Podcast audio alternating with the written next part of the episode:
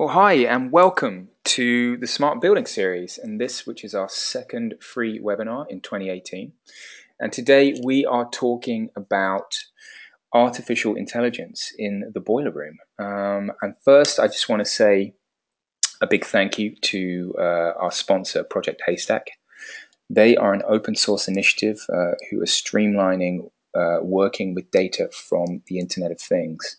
Uh, it's a really interesting uh, project, and I recommend that everybody go and take a look at what they're doing and get involved if you can. Um, so you need to go to project haystack dot org for that. And obviously, uh, we uh, record all our webinars. So if you want to listen again to this or you want to share it with any of your colleagues, then it's going to be posted on SoundCloud. Uh, we can also be downloaded as a podcast from iTunes. And also on YouTube. So just simply search on any, any of those for Smart Building Series and you'll be able to find us. Uh, and last thing, of course, questions. If, um, if you guys have any questions, then please type them in. Um, I'd like to uh, welcome uh, Shridhar Devi Sigamani from C E O uh, uh, IntelliHot. Hi, Shridhar. How are you doing? Hi, good. Very good. Thank you.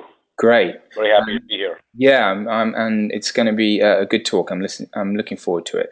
So the way we're going to do this is uh, Shridhar is going to um, is going to give us a presentation about what he's been working on uh, and uh, some some really insightful slides. And then after that, uh, we're going to take um, some some Q and A, some uh, some questions from you guys. So please, if you do have questions, uh, the way that we we do this, if you can type them in, I'll get the questions here, and then we can.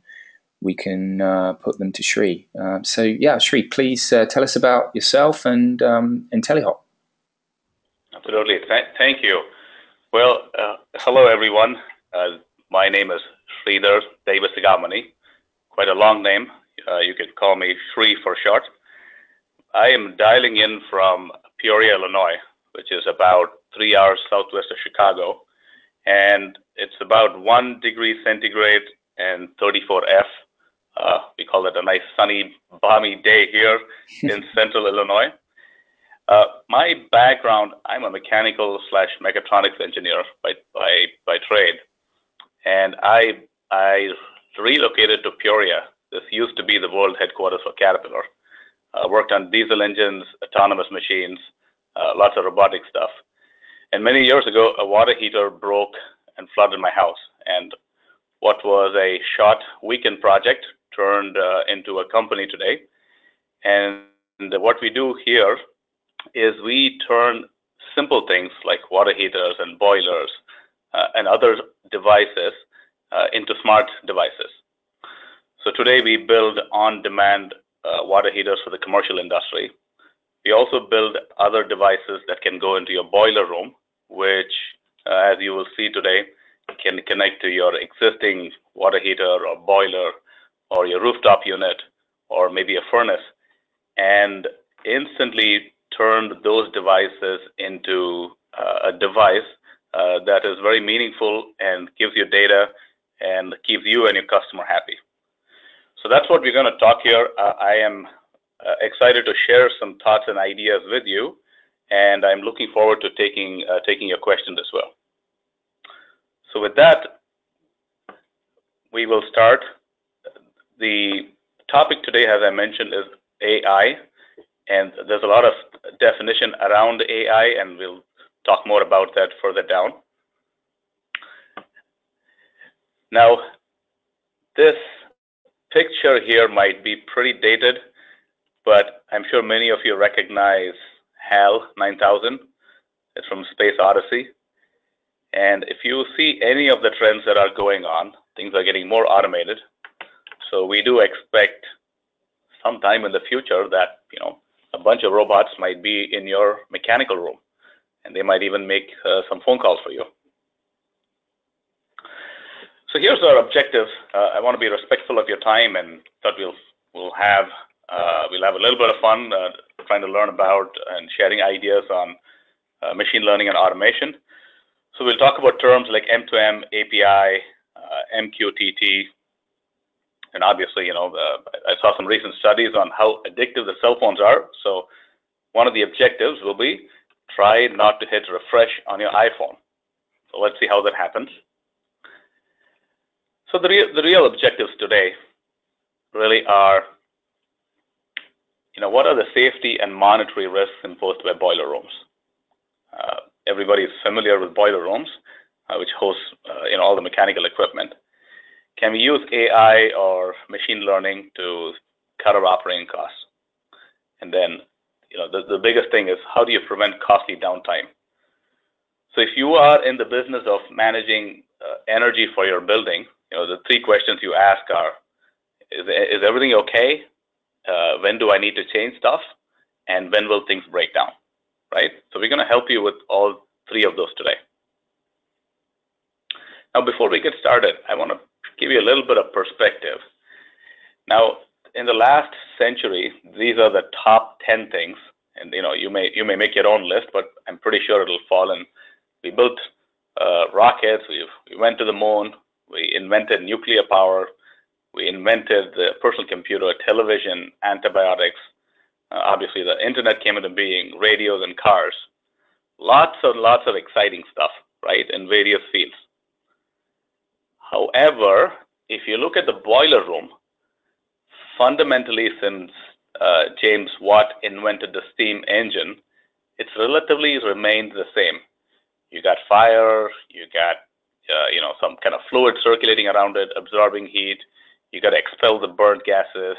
Uh, that could be leaks, leaks of hot gases, uh, leaks of water, leaks of fluid, uh, carbon monoxide leaks.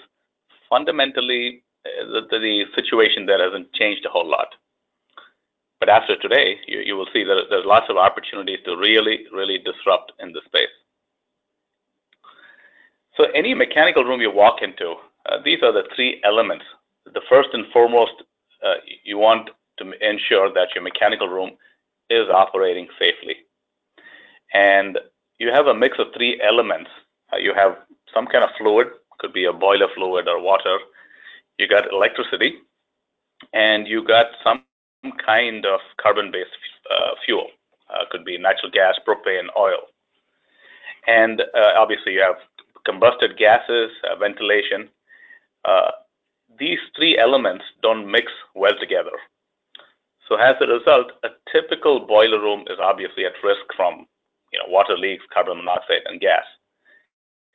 And when you step back and think about it, certainly in the U S, we burn a lot of fuel to heat our water, to heat our buildings. And, you know, according to D O E estimates, we are burning fifty billion dollars more than what we should. So that, that's a lot of, lot of energy that's being wasted. Now, we have made some advancements, and there are condensing boilers and condensing water heaters. And obviously, for those of you in the field, you might be familiar with the condensate that comes out of these devices. It's slightly acidic, uh, you know, traces of sulfuric acid, carbonic acid, nitric acid, but has to be discharged. However, millions of gallons of it we find are being discharged uh, untreated. And as the popularity of these devices, condensing boilers increase, uh, this problem gets exacerbated. Now, in terms of what happens, typically you'll see this in the news. There is some kind of boiler explosion that's happening typically once a week. Uh, some explosion that happens either residentially or commercially, and then obviously lots of leaks from, you know, boilers and water heaters or storage tanks, uh, all pretty common sights. Uh, from a, a condensate's perspective, which all these condensing boilers and water heaters produce, if they are not treated and if their pH is not utilized, they end up corroding uh, drains. And obviously, you know, certainly the E P A is worried because we are dumping millions of gallons Uh, in the environment, and we could have an environmental risk. So again, taking a step back, if you look at, at least certainly in America, uh, carbon monoxide results in, in the number one emergency room visits. Uh, the U S averages about one boiler explosion a week, and in terms of fluid leaks, at least three shutdowns per year. Obviously, this causes significant Uh, you know, risk to your customers and to yourself as, as a business. So how are we addressing this today? So we got, you know, water heaters or boilers got a bunch of isolated gauges. And when something goes wrong, if, if it leaks, we call the technician. He would come there, run a bunch of tests, uh, you know, fix certain problems. And mostly we are in this break-fix mode. Now, we do have some kind of alarms in building. Might be a gas alarm or a smoke alarm uh, or even a water leak alarm. Typically, in the majority of the buildings, they produce an audible alarm, which you can hear only if you happen to be walking around your mechanical room. So it's a very, very small percentage of mechanical rooms that are wired. And even if it's wired, it, it might be some kind of building management system, and it doesn't really push those alerts uh, to your phone. So we have what I call information and control isolation. So we have a bunch of static uh, gauges that don't really tell us what's going on or, or what's going to happen. And the, the, the thinking is pretty simple. If we don't measure it, and we don't measure it actively, we can't manage it. As a result, we are terribly inefficient. So productivity is poor, we waste time, money, and resources. And in terms of safety, you know, this is a big portion of our mechanical rooms. You know, gas leaks, carbon monoxide leaks, they are typically devices by themselves. They do not hook up to your water heater or boiler, right? Nor do they communicate to the external world. There is no remote access. In terms of neutralization, we have these very passive devices. Uh, majority that we found uh, do not treat condensate properly. Uh, there are lots of fundamental design flaws. Uh, one of the most common ones is when condensate comes from a boiler, it tends to be uh, warmer. And so what happens is the hot condensate typically skims the stop without even going through the neutralizing media and then exits without being treated. That's a common problem. A lot of these media, when they get used up, the device does not report back that media needs to be replaced.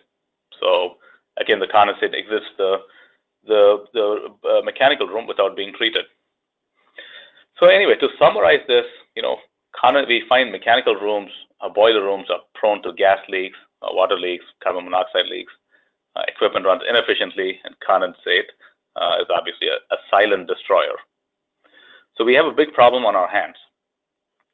So here at IntelliHot, you know, we, we think outside the box, and since we ourselves make a condensing boiler uh, and a water heater, we asked ourselves, you know, we got to do something about this. We can put our own devices and uh, have them, uh, you know, pollute the environment and have them be at risk. So we started with a very simplistic idea. What if we took a bunch of sensors, you know, gas sensor, carbon monoxide? What if we combine them? And then what if we added a couple more sensors to it? Let's say we add a couple of temperature sensors, which can sense either air temperature or Uh, boiler return and, and boiler supply temperature, maybe water in and water out temperature. Uh, maybe we add a non-intrusive flow meter to this. So we got data from these devices coming into this. Now, with all this data coming in, what if we add some kind of learning, in uh, machine learning and intelligence to it? What would happen? Well, we can, we can do something useful with it. So the most common uh, uh, thinking is, well, if something goes wrong, I should at least be able to turn off gas and water, maybe maybe even power. So, all right, we'll add some valve actuation to this yet-to-be-determined device. And while we add actuation, why not we add some interlocks? So if there is a gas leak, which typically a mechanical room is prone to, or carbon monoxide, we have to turn off the equipment that's causing it. So let's connect it to uh, the boiler through an interlock. If we did all that, it's still not good enough, is it? Because we have to get that information uh, to us. And as you can see, that's, uh, that's a picture of my cell phone. And apparently I have eleven thousand nine hundred emails that I haven't read. So if you ignore that, uh, we, we have a way of taking all the data from this device and pushing it to your cell phone. And, uh, you know, there are lots of ways to do it. Uh, common method is called M Q T T, uh, where the device will collect a little bit of data, even do some insight processing, and then push it to the cloud. We did all this, and we came up with a device that looked like a little robot. In fact, we loved it so much, we called it the Tellibot. And here's what the Tellibot does. The Tellibot is able to measure temperatures. It can, uh, you know, it can sense leaks uh, in a room. Could be glycol leaks, water leaks, uh, condensate leaks. It could sniff for uh, gas leaks, carbon monoxide, and you could even connect a flow rate, uh, a flow sensor to it, and it could measure flows. And you could connect uh, temperature sensors and measure inlet and outlet temperatures. So right off the bat, let me share with you, while you don't have to use this as a condensate device, here is how it fundamentally treats condensate. The condensate from any device, should you have one, comes in at the bottom. It rises up, goes through the neutralizing media, and then it's forced to go down. And then we measure the treated condensate using a pH sensor, all actively. So fundamentally, we know the, the condensate is going through the media, and we double check it uh, towards the end. So that works great. And in terms of the other sensors, you know, I talked about carbon monoxide. Uh, all those sensor connections are lined up on one side, and Uh, there are simple clips that come with this unit, and you, you clip it, and it takes less than fifteen minutes. And what you would do is you would attach these temperature sensors to your boiler or water heater. If it's your boiler, it, it could be supply and return. If it's your water heater, it could be water in and water out. Uh, we even have an auxiliary temperature sensor that you can use to measure air. And something wonderful happens when you connect these sensors. And I'll talk about that in, in just a little uh, minute. Uh, what I will tell you is the Tellibot has gotten uh, smart enough that by monitoring the uh, perturbations in temperatures and flow, we are able to take that data and then convert the data into many, many useful things. Uh, and, I'll, and I'll share with you in just a second. The way, again, we talked about this, should you have a, a leak, here is how you would connect this device to turn off your gas or water. Um, comes with a clamp-on flow sensor so you can measure flow. So first off, the, right off the bat, from a safety perspective, you are covered because you're measuring gas, water, uh, leaks, and you have the ability to actually turn off the device or even turn off water, power, and gas. In terms of the environment, you're measuring the condensate, so you're always in control. And the device itself, if you look on the right-hand side, you see where it says media run out. So the device is sort of learning how much condensate is flowing through the unit and when will the media run out. And it's going to send you a little ping saying, uh, hey, John, uh, look, your boiler is running, you know, three hours a day, and you better change the media in, in the next six months. So that, that's pretty useful information, right? Now, all this information is obviously ported to your phone, and you can uh, get these alerts. Uh, you can even monitor certain parameters and even remotely turn off equipment if needed. Now, look closely on the screenshot on the right-hand side where it says Boiler Room Smartified. It's got a couple temperatures and flow rates. And beneath that, you see three little icons. The first one is called the Ideas icon. The second one is called Usage. And the third one is called Service. So let me talk to you a little bit more about what the Usage uh, icon is. Usage pretty much tells you what's happening in the building. Uh, here's historical information about temperatures. Uh, here's what the flow looks like. Uh, here is what the estimated energy is based on what this building has consumed. Now, this data is very, very useful because your customer could right away see, based on data and facts, how much energy are they using? Is their current equipment sized appropriately? Is it oversized or is it undersized? Uh, they could even see what days of the week or the month uh, is my building most active. Lots of very, very useful information uh, that you can use to, to understand your own business today. You could set up uh, what I call I F T T T, if this, then that. It's very, very simplistic. If I have a gas leak, should I turn the water heater off? If I have a water leak, should I turn the water off? You got all this flexibility built into the app, and this little device, which uh, which is connected to your you know water heater or boiler, will do that for you. And then you can set uh, things like temperature ranges and flow ranges, and then have the device send you an alert in case any of these parameters go uh, go out of whack. All this is great, right? But I I think this is I call this sort of a faster pigeon strategy. All we have done up to this point is get the information that's already there, and we have made it faster, and it's accessible to your to you on your phone. Nothing more than a faster pigeon. The pigeon now has taken, uh, you know, has gone to the speed of uh, a supersonic jet. That's pretty much it. Now, here is where things start getting interesting. This is the stuff that's really, really exciting. Remember the sensors we talked about earlier? The temperature sensors and the flow sensors, uh, even carbon monoxide sensors. Now, the system is capable of observing and monitoring all those temperatures. It is connected to the internet, so it knows outdoor air temperature. It, uh, it looks at historical information and can know what a typical groundwater temperature is. So what it does, uh, and on this screen, when you install this, you would we have a couple choices. You would say, is it a boiler system? Is it a tank system? Or is it a tankless? And then you, you put in these parameters, and then based on these, uh, the, the information that the sensor collects, it, it learns the behavior. The behavior is classified as what is normal and what is not.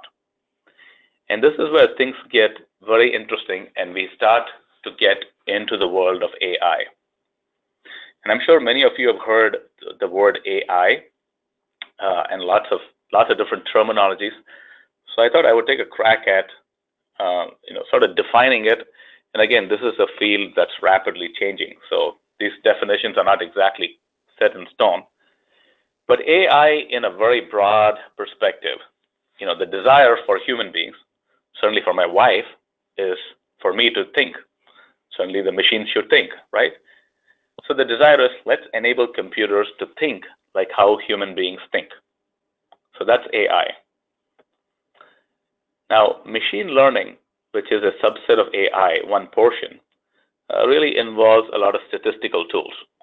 So the tools like I shared with you before, I could look at what is the flow rate in my building, and is it most often on a, on a Monday versus Sunday? Uh, should, should I turn on certain pumps based on that? Uh, that's loosely defined as machine learning. Typically, you'll use a lot of statistical tools, uh, you know, one or two-dimensional data for that. Now, there is something called deep learning, and this is a field that started in the in the late nineties uh, when computers started to get a little bit more powerful. And machine learning is where, you know, as human beings, we can very easily interpret two or three variables, right? You know, if gas prices go up, uh, my bank account is going to go down. If gas prices go up and my furniture looks bad and, you know, my wife is upset, maybe I got to get new furniture. The bank account is going to go down, right? Three things. Now, in the machine world, you might have, or even in the business world, you might have ten or even fifteen parameters. You could have air temperature. You could have currency fluctuation.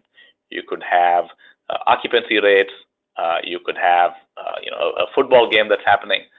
All these parameters in one way, shape, or form affect your mechanical room and your business and how we uh, supply energy uh, to buildings.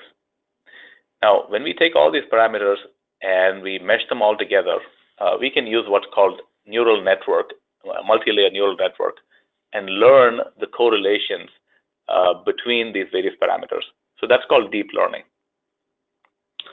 Now, there is also data science. Data science might float between uh, deep learning and machine learning. Uh, typically, uh, or sorry, deep learning and A I. Typically, data science is how, what are the different ways I can visualize and understand the data? So that's a pretty high level view of what is A I. And now I'm going to share with you how A I, I'll give you a couple examples, how A I is being used in the boiler room. Now, remember that little ideas icon that I sh shared with you? Uh, in fact, for those of you on the phone, you could go to the App Store today, and uh, you can download uh, our app. It's called Tellibot, T E L L I B O T. And you can download it, you can sign up, and we have a demo unit there, and you can play around with it. Uh, in fact, I would encourage you to do so, to explore the possibilities. That little ideas icon is where magic happens. For example, based on the, the temperature sensors and based on observing the inflections and based on what the boiler is doing, the unit would actually learn, if I had about a thousand cycles, and if this were a boiler, and I had about thirty seconds of pre-purge, but I'm evacuating the combustion chamber, then I fired really hard for about fifteen minutes, and then I post-purge for about thirty seconds, and if the air temperature happened to be cold, it is a it is a right condition to have a warped electrode, right? I'm sure you all know what, what a warped electrode is. Uh, when you heat and cool an electrode and you do it in rapid succession, and you do it at the right temperatures, uh, it can result in the electrodes, you know, fraying. But the only time we would know about it is when your boiler does not fire, right? Now, if we applied A I to this problem, we supplied it with all kinds of information on here are the cycles, here are the purge times, here's the temperature, here's the air temperature, here's how long I fired. And then we can feed it data on the conditions under which we've observed the electrode to have warped. It can crunch this data and then start making predictions on what other conditions can you have warped electrode. So that's one example of how we are using A I uh, in the boiler room. Here's another example. This pertains more to uh, water heaters. For example, you know, the way water is consumed, uh, it's consumed in, in, in, in a very transient form.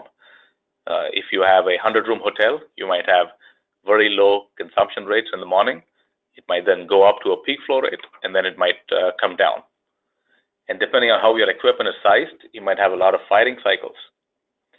Now, the, in an ideal world, you want your equipment to sort of follow the load, right? Which means you need to have a boiler or a water heater with high modulation rates. Now, whatever system you have, the A I in, in the Tellibot can look at the firing cycles correlated with a minimum and maximum flow rate, figure out how long is the duration between uh, peak flow to maximum flow. Does it happen on a Sunday versus a Monday? Is it consistent month over month? Is there any relation to groundwater temperature? It can do all this, and it can present you something called, hey, look, I have analyzed this data, and I think if you had equipment with greater modulation, say fifty to one, you potentially stand to save seventy-five hundred dollars per month. Now, wouldn't this information be very, very useful for your customer? You could walk in the door and say, look, we have measured certain parameters, we've observed it, uh, I've crunched the numbers, and based on that, I can very reliably tell you, if you put in this type of equipment, you are actually going to save uh, you know, seventy-five hundred dollars a month. So you, you remove the guesswork, and you're able to size things properly, uh, as well as achieve a very high uh, comfort level for your customer uh, and a very high economic value proposition. So that's what A I can do for you. And there are many other examples. I thought for purposes of today, we would start with uh, just two. And in terms of how we can apply this technology, it can be applied to pretty much any H V A C equipment, water heaters, boilers, furnaces, uh, rooftop units. and really there is no limit uh, to what we can do with this. Now here's a quick look at value proposition. Obviously, you know, uh, there is life and catastrophe uh, involved, so the, the significant, uh, uh, you know, savings um, or priceless, should I say, there. But even if you had fifty installations with one hundred boilers and you assumed a ten percent failure rate, the amount of money you spend uh, on a device like a Tellibot, uh, you get a, a return of almost fourteen X. Significant value proposition compared to the investment you have to make. So in conclusion, what we are able to do with this type of technology is monitor fleets of properties. Uh, you can keep your boiler room safe. Uh, obviously, the most exciting thing is being able to predict when things would happen, uh, so you can prevent downtime. And obviously, you can cut uh, operational cost with whatever equipment you have today. So with that, we will turn it over for questions. That is great. Thank you so much for the presentation. Uh, and yeah, as Shri said, anyone um, who wants to, to ask any questions, um, please type them in. Um, I'll get them here, and then uh, we can we can put those questions to Shri. Um, yeah, really interesting. I mean, I've learned uh, a hell of a lot. I mean, I obviously what we cover in the research we do is more on the H V A C side, building management systems, but it's really interesting to see, uh, you know, how we are in quote unquote, you know, smartifying different types of equipment in building. And um, I thought it was, uh, you know, it's it's really pertinent, I think, to to how um, how building technology is progressing. Um, one of the things I was thinking of, you know, from from looking as as we do about Internet of Things in buildings, like how can you how could you integrate this data? That we, you know, let's say if somebody installed some of your equipment, how could they integrate that with with other types of, let's say, a building management system? That that's a great question. So the the whole idea was we wanted this information to sort of come out of the mechanical room and be accessible to people. We can certainly port this over to traditional B M S. Uh, but the path we have taken really is let's push all this data to the cloud. And, you know, A I does require significant computing power, which is available in the cloud. And uh, uh, the certainly the approach uh, we are taking is uh, we, we want to have information uh, very easily accessible uh, to people. So uh, we are sort of viewing B M S in a sense as a legacy system, and IoT and uh, looking at it on the cloud as the future. Right, so does your, so there, there's some kind of cloud application that people can log into to view the data from their, from their IntelliBot, is that, is that right? That, that is correct. So you could go to the Apple Store today and you can actually download the Tellibot app. And we have a demo unit in there, and you could, you could play around with the unit and see all the things that this unit does. You could set up temperature ranges. Uh, you could look at the, the flow ranges. Uh, it'll even make predictions on, you know, based on whatever data it's collected, uh, how can you optimize your existing equipment? And you get all of that in the, in the, in the palm of your hand. Okay, great. And then um, uh, maybe that's something for the future, but I was just thinking if there was an A P I, then uh, you know, people could get hold of that data and then um, use it for, you know, to maybe put it together with with other information about the building. But but um, yeah, I mean, it's it's all just being able to, as you said, um, being able to measure what's going on in the building. If we can't measure it, then we we don't really know what's going on, do we? So so yeah, that's um, that's I think is is the the most important important point. Um, some questions have come in, Shri. Um, one here, how many conditions has the A I been trained to identify, and what is the performance of the A I? Uh, and by that, they mean false positives versus true positives, recall, et cetera. Great question. So we have started out with a very, very, uh, a very basic list. So if you are in your mechanical room, today you think about all the stuff that uh, breaks down, uh, typically breaks down without warning. you know, blowers, gas valves, uh, electrodes, uh, uh, you know, uh, fouling, um, cavitation. So all the basic conditions that you see today, uh, failure to ignite, for example, uh, uh, loss, potential loss of uh, uh, supply, we are able to detect all the very, very basic conditions. And the way we are able to uh, uh, do it is not upon failure. We are able to detect and sort of forecast when things would happen. So as in, uh, in the case of the electrode, uh, if we observe conditions uh, where the unit is behaving in a certain way, as behaving mostly during the day and uh, depending on temperatures, we would actually recommend that you inspect the electrode even before the electrode is warped. Or maybe it started to warp, and but it's not gotten to the stage where your unit would be completely shut down. So all the typical conditions you see in a boiler room is what we're working on today. Okay. Has, is there any example of, you know, for, let's say, is it ninety percent that you could predict a, uh, you know, failure with an electrode, for example, something like that? Or, or is it, or is it, have you been able to measure that? We are in the process. There are some items we are really, really good at. Uh, electrode, uh, bearing life, uh, uh, failure to ignite, uh, number of firing cycles. Uh, th those are the items that we are really, really good at. Yeah. And I guess, of course, oh, there are, there are, yeah. No, I was just going to say, because, of course, as as you collect more data, then you're improving, exactly. You're improving the algorithm, right? Yeah. Exactly. Yeah. So we are uh, we are as as Tellibot gets rolled out and is adopted, uh, it it uh, it collects, you know, obviously data, and, and we uh, all the other the more data we collect, uh, the more da uh, uh, inferences we are able to make. Yeah, absolutely. Some some loads of questions coming for you, so um, I'll just get through them now. Uh, a guy here from the Middle East, he's asking how uh, could he access the product? Are you are you shipping these products worldwide? Uh, not yet, but we have plans to do so. Uh, I would encourage him to uh, send us an email.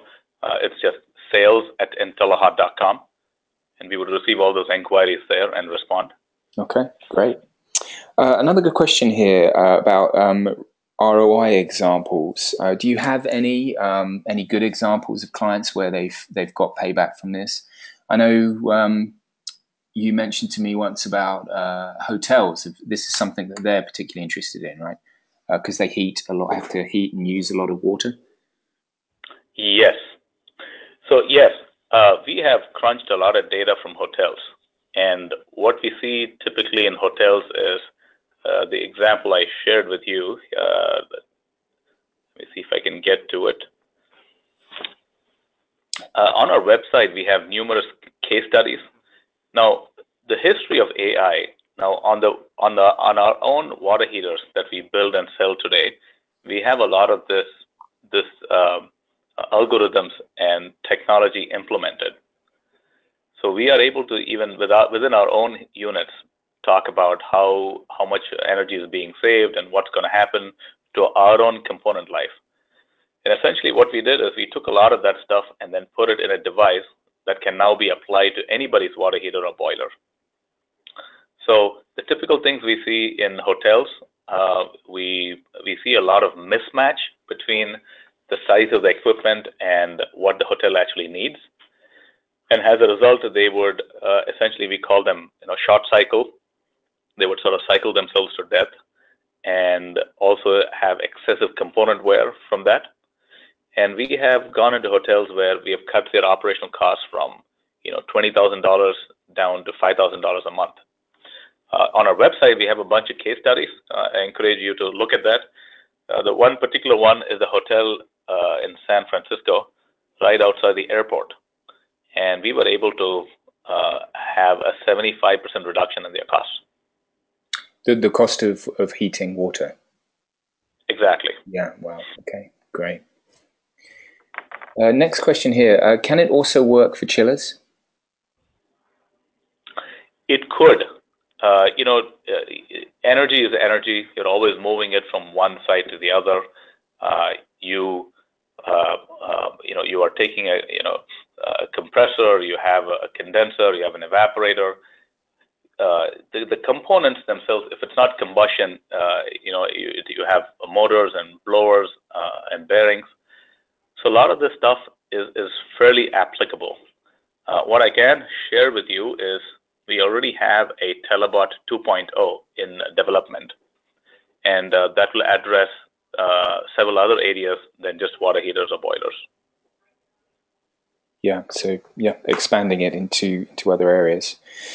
Right. A uh, couple of questions here about the um, about the app. Um, will it be available on Android at some point? Uh, it is. It's already available on Android, so you could download it on Android as well. So if you go to the Play Store, you'll be able to find it there. And if you're trying to search for it on iTunes, it's Tellibot, right? T E L L I B O T. Correct. Right. Uh, here, another question. Um, can data from your systems be routed to edge control on premise uh, without needing to go to the cloud? So I guess what they're asking, maybe it could be used just within within the premise, as it were, rather than if they, perhaps someone didn't want to use a cloud application, they just wanted to host it on their own server. So I'm going to say a qualified yes. Anything is possible. Uh, however, you know, the, the the whole thinking behind this is how can we get a lot of people to adopt it, and how do we simplify uh, installation? Uh, so from a technical perspective, yes, I, I think we could do it.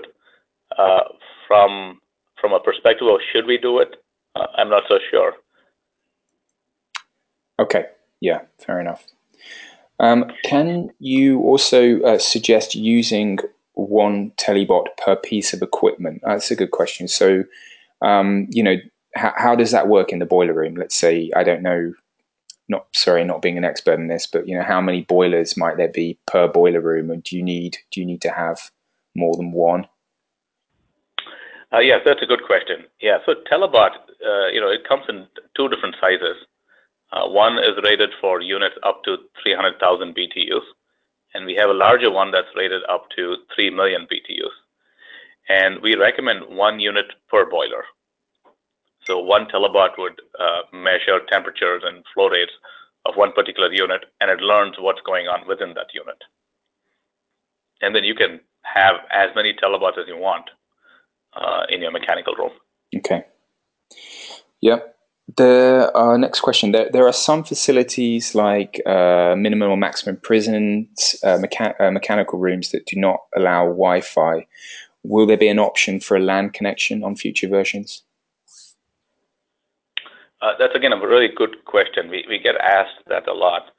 Uh, you know, we are working with several big, uh, we, we see the same problem in uh, hotel chains as well.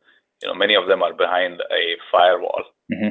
Uh, With the advent of IoT, uh, we expect things to change.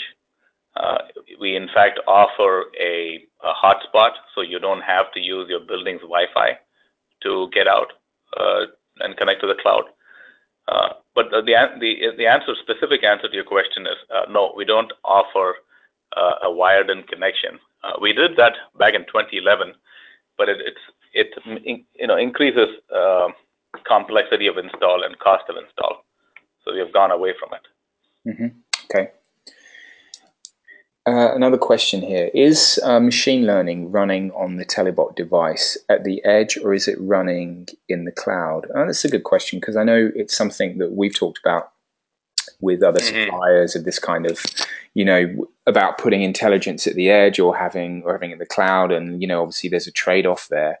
Um, what's your... What's your opinion on sort of edge processing? Well, so we, you know, we believe in the in the cloud, and cause it is going to take a lot of to make anything meaningful. Uh, it is going to take a lot of data, and so Tellibot essentially it does do some minimal crunching inside. Uh, certainly, you know, it, it does obviously look for gas leaks, water leaks, uh, how often has it happened, and, and things of that nature. Uh, however, predominantly, it pushes all, all the data to the cloud, and we do all our processing, post-processing of the data in the cloud. Mm-hmm. Okay. and that's where I, obviously most of the you can you can get more of the the computing that you need, right? Uh, Correct. Make it easier. And we do store some data inside, you know, for loss of connection or loss of power uh, or interruption. So the Tellibot does store adequate amounts of data, and it, it pings the, the cloud once in a while and pushes all the data over. How often does the Tellibot actual, actually sample the data? So, you know, I mean, obviously it's trying to sense different things, and there, how, how often is it sending um, data back to the cloud? The data back to the cloud, I want to say, uh, that's a really good question. I, I might quote incorrectly, but if my memory serves me right, we do it once every three minutes. Uh, in terms of the actual sampling of data itself, we do that uh, almost thirty times a second, something like thirty hertz. So temperatures and flow rates.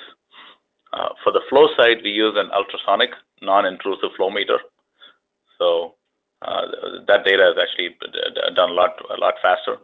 Temperatures, we typically, you know, thirty hertz is quite fast enough, uh, and we are able to capture uh, all the the uh, fidelity in terms of how quickly temperature changes.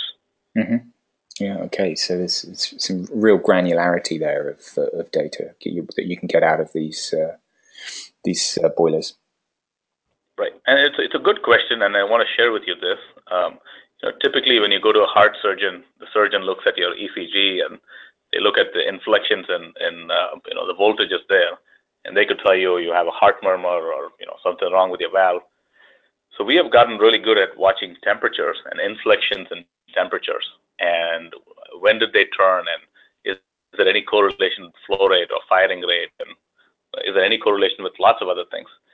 So we do the same deduction uh, from inflections and temperatures and correlating it with a bunch of other parameters.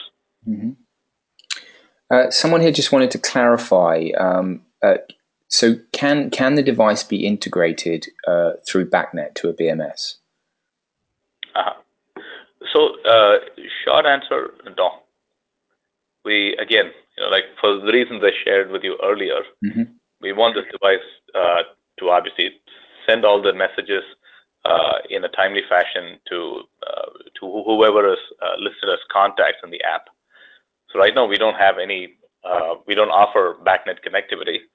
And again, you know, with, with IoT, our sense is we see BACnet again more of a legacy system.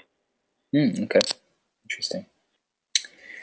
And uh, next one here, flow and cycles on boilers. What is the best way to monitor flow meter and temperature sensors? Um, will this tool troubleshoot ineff inefficient installations? So that's that raises quite an interesting point, because of course I imagine like like a lot of systems, they they, they might not be boilers might not be commissioned properly. Um, mm-hmm. Is is is this able to to kind of sense that those kind of inefficient installations? Uh, absolutely. In fact, that's one of the things that the Tellibot does extremely well. Uh, I'm trying to go to the slide. Uh, yeah. Well, the screenshot I have where you see the ideas tab, and you see the little summary there. Mm-hmm. Uh, it's talked about, okay, this building has used uh, so many gallons, and uh, here's the temperatures. Uh, and beneath that, where you see the recommendations, that is where the, after crunching the data, for example, if you notice that your boiler comes on more than, you know, say twenty times a, a, an hour, and it stayed on, you know, barely a few minutes each, uh, you can look at the flow rates and the temperature rates and the firing and very easily correlate to uh, what is the peak load in your building and uh, how many times has your boiler cycled. And you could make deductions on whether the equipment is sized properly and operating properly. So we do that extremely well. Mm-hmm. Great. And uh, yeah, generally we find, this is a very general statement, generally we find, you know, equipment is terribly mismatched for the building. I mean, it, they are usually on the opposite end. Uh, if a building might need three million B T Us, usually we'll find six or even nine million B T Us. Mm. Wow, yeah. Yeah, um, it's it's a common problem, I think, isn't it? Uh, just want to get through these questions because uh, you've you've generated a lot of interest, Sri. Um, next one here: who owns the data? Uh, does the customer still own the data um, in the cloud? And also, how do you address uh, any privacy concerns that that a customer might have? Again, th that's a great, great question. As you know, this field and the legislation behind all of this is evolving as we speak. Uh, certainly our position is, yes, the customer owns the data, and uh, you know, we are following any uh, laws and rules that are, that are written. And we have, uh, when you look at our app, uh, we have a pretty extensive, here is what we do with the data, and here, here is what we're collecting. Uh, the data we even use, uh, it is all normalized, so we don't share any Uh, customer name or information, uh, and the information is again pretty pretty much shared back with the customer in in terms of useful uh, uh, useful information, like, you know, here's what you can do with your flows and temperatures, and uh, maybe your boiler's not sized properly. But we are uh, again the the the the laws and regulations are evolving, I should say, so we are uh, we are staying uh, abreast of that and keeping ahead. Mm. Yeah, obviously there's big changes in, in Europe as well here about uh, data privacy um, that are coming up. Uh, and uh, a question here about using cellular um, to connect to the cloud. I think you did answer that, right? That you that there it can have a, an option to have a hotspot, so you could connect with the cloud from a cellular using a cellular connection. Is that right? That's correct. Yeah, we offer a simple hotspot. So the Tellibot would, uh, you know, through Wi-Fi connect to the hotspot, and the hotspot would go over, you know, four G or cellular connection. Uh, and here, how many contacts can receive information alerts from the application? Uh, right now, so when you sign up for the app, you would sort of be the owner uh, of, of that app, right? So you would get alerts by default. And then under the contacts page, currently, we have limited it to two, and we can expand it to as many as you want. Uh, in fact, I'd love to have some feedback on, you know, from from people uh, on how many would be appropriate. Right now, we have limited it to two. Okay. Yeah, I guess that could be interesting to to see how many people, you know, in a facilities team might might actually be responsible at any one time mm-hmm. for for that kind of uh, um, you know uh, boiler issues. Uh, what is the accuracy of the readings, and can it this be used to replace a typical B T U meter? Great question. Uh, short answer, yes. It is uh, very accurate. Um, what I mean by very, which is not a not an engineering term, uh, it, like I said, it measures temperature, you know, at least thirty times a second. So the fidelity of temperature is quite high. And I want to say in terms of flow rates, it is of the same magnitude. So we have a complete picture of energy uh, that the boiler is putting out into, into, the, into, uh, into the room. Mm-hmm. And, and here, uh, are you monitoring cycles on other people's equipment to monitor inefficiency inefficiencies? So, so my uh, so that's, that's kind of interesting, because my understanding is that the the Tellibot is like a standalone piece of equipment that you could connect to any boiler. But mm-hmm. I, I'm, but I imagine, but you, you also have your own um, equipment, and does that kind of come baked in, right? So you you get this information, you get the like the Tellibot as part of a of a boiler as well. Through, through your company. Correct. For the correct for the water heaters, you know, we build uh, tankless commercial tankless water heaters. Mm-hmm. For those, uh, pretty much this technology is baked in into our software. So if you go, buy one of our products and go to the screen, uh, all our products are Wi-Fi enabled, so it automatically pushes all that information anyway into the cloud. Uh, and and if you are interested, we have another app called uh, uh, TeleZero. Uh, that's the app that we use to connect to our products, uh, and it has a similar look and feel. Uh, but when you use the Tellibot, the robot, uh, that can go behind anybody's boiler or water heater. We can count cycles, temperature rates, uh, flow rates, uh, crunch all that, and give you meaningful information, meaningful data. And you, I think you had that slide, didn't you, that showed how you can uh, connect it to a boiler? Right. I, I could go back to it, yeah. Yeah, that one. There you go. Right. Uh, based on the A I data determining that the boiler is overrunning, will it adjust for maximum efficiency or just provide data and you then have to manually adjust the system? How does how does that work? Well, you know, that would be wonderful, right? If uh, yeah, uh, if it was so an autonomous within, system, yeah, right. Not, not quite. So within our yeah, within our units we do it because we have complete control. But when you apply the Tellibot to an existing, you know, a legacy boiler or water heater, uh, it will provide you the data, but uh, you know, you will have to go and manually either turn down the unit or lower temperatures, uh, uh, and obviously you'll have to do it yourself. But we will equip you with the data uh, and uh, you know uh, enable you to take uh, intelligent decisions.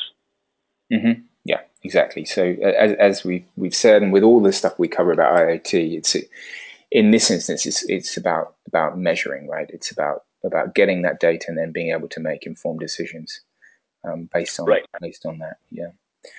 Um, uh, one here that I, I think you, you did answer, but I guess someone wants some clarification. Um, uh, how, what was the area of coverage for one unit? Um, and is it a fixed unit? Well, could you repeat the question uh, uh, one think, more time? I think just about um, one IntelliBot unit, like how, how what, what is the coverage of that um, in terms of, you know, sure. how, how many might somebody need for, for a, a boiler room with, with a few boilers? Oh, sure, sure. So uh, we make the Tellibot, you know, again, you don't have to use it to treat condensate. You know, you can use it with a condensing or a non-condensing boiler. It, it won't matter. Uh, but if you are using it with a condensing boiler, it comes in two capacities, one rated up to three hundred thousand B T Us. Uh, that would roughly be, uh, in terms of kilowatts, I want to say eighty, eighty-five kilowatts. And then the other one is rated at three million B T Us, uh, which would be, I, I want to say, maybe four hundred fifty kilowatts. I could be off there, but some, somewhere around that, in that region. And then you would want to use one Tellibot per uh, unit. Uh, and then, you know, uh, the, regarding the previous question, there is some controllability we do offer. Uh, the Tellibot does come with interlocks.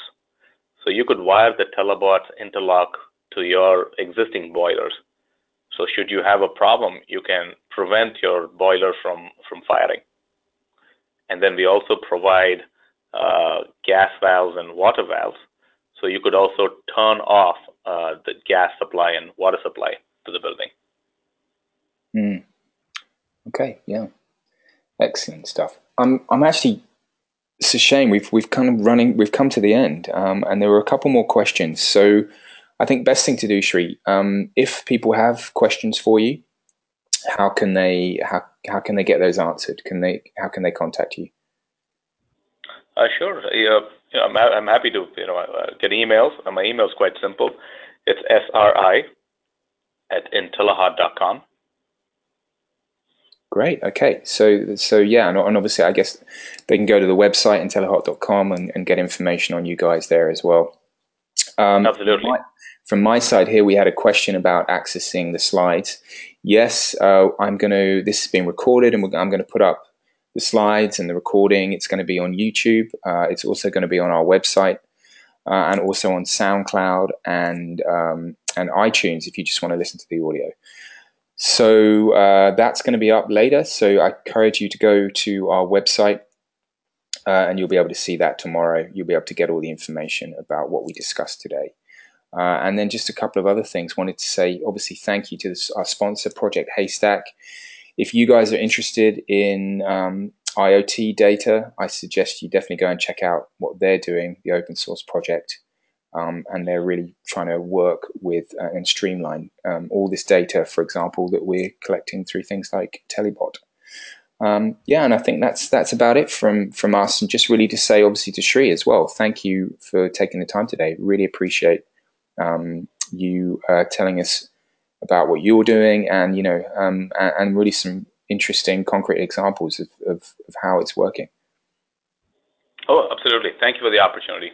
Great questions. Yeah, exactly. Thanks to everyone for listening, and thanks for the great questions.